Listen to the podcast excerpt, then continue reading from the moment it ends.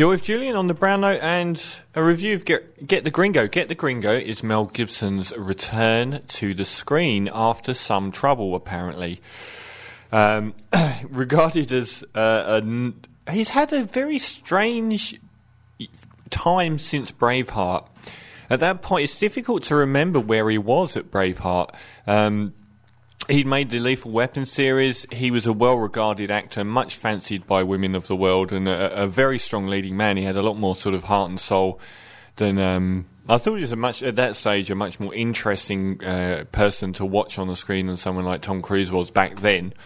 Um, and then he made Braveheart and you know did the Kevin Costner thing, which is make a really widescreen, big budget, pretty average film and sweep up all of the Oscars for it. And it definitely, definitely didn't deserve the Oscars.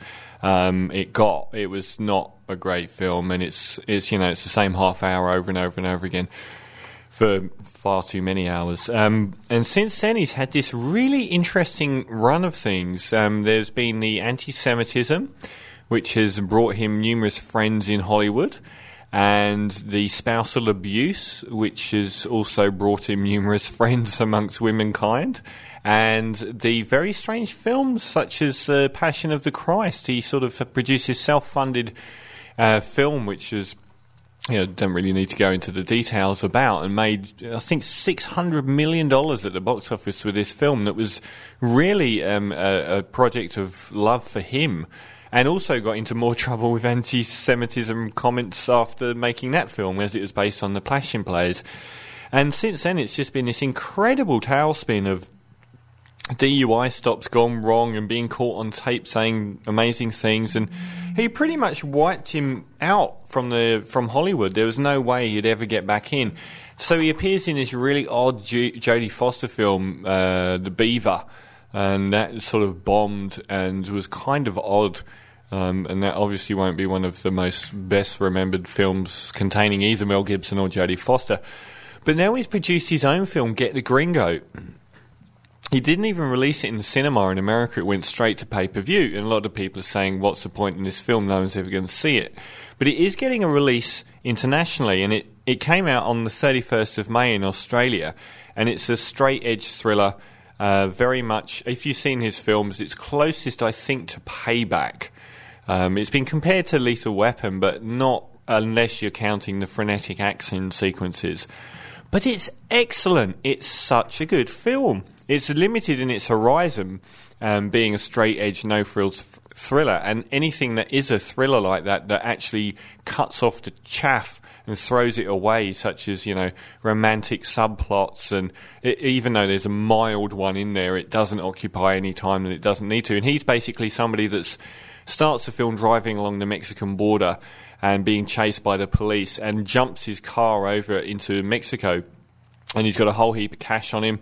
And the Mexicans take one, the Mexican, uh, I don't know what part of the police establishment they are, they're not shown in a very good light, see the money in the car and decide he's um, on Mexican soil, so we're going to put him in prison. And he goes to this prison that was a real place up until about 10 years ago. And they've got, still got similar in Bolivia where there's sort of no guards on the inside. You can have your whole family living with you, and they've got you know drug labs and everything in this in the prisons themselves. Just an astonishing place, and the government shut it down, uh, as I said about a decade ago. And he's filmed most of the film in there, which is an astonishing location for a starter, and also the fact there's an awful lot of the film in Mexican as well, or in Spanish, I should say, um, which gives a very different flavour to the movie, and it centres around him befriending an excellent kid. I couldn't believe it. It's a, it's actually got a great kid, and it has. I'll try and draw his name up because they don't even list this this guy in the um, in the main credits, and he's one of the least annoying kids I've seen in a movie. And um, basically, this kid's father's been killed by the mobster that runs the jail because his father had a very rare blood match type thing for a liver transplant. So they're leaving this kid alive until he's old enough so that they can again replace this mobster's bl- uh, liver with this child. So it's a pretty horrific uh, premise. And he's also got the guys after him who he stole money from. And it's very, um, it's lean Uh, Gibson isn't at his best. I don't think he's got quite good reviews for it. I don't think he's at his best, but he is very good in it, and he's a he's a good, interesting, hard edged character in it. And it has, I cannot believe. Oh, here we go. Daniel Jimenez Cacho as uh, I think that's him. Doesn't oh no Kevin Hernandez. Kevin Hernandez is the actor that plays the young kid in it, and he's really good.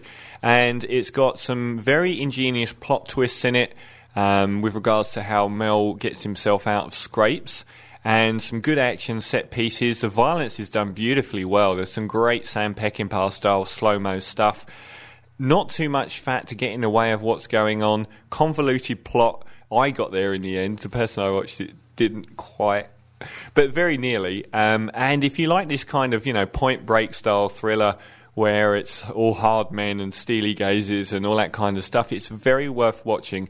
It's got an interesting setting in this uh, Mexican jail, and the music's fantastic throughout. It's got really loud sort of mariachi music running all the way through. Great film, and as someone pointed out, it's not very often you're going to get see a, a major release in American cinemas where Mel gives a ten year old a cigarette and the, and the ten year old lights it up and starts smoking it. But um, it's called How I Spent My Summer Vacation in I think in America. But over here, I think it's just called Get the Gringo, maybe down to uh, sensibilities regarding the word gringo. And it's directed by Adrian Grunberg, who was second director on Apocalypto, another Mel Gibson film. Gibson wrote it and produced it. And I don't know whether he's just repositioning himself, maybe, you know, as, a, you know, this is me, I can make good films. But it is a good film. Uh, I'm going to give it 8.2. That's Get the Gringo, starring Happy Mel Gibson.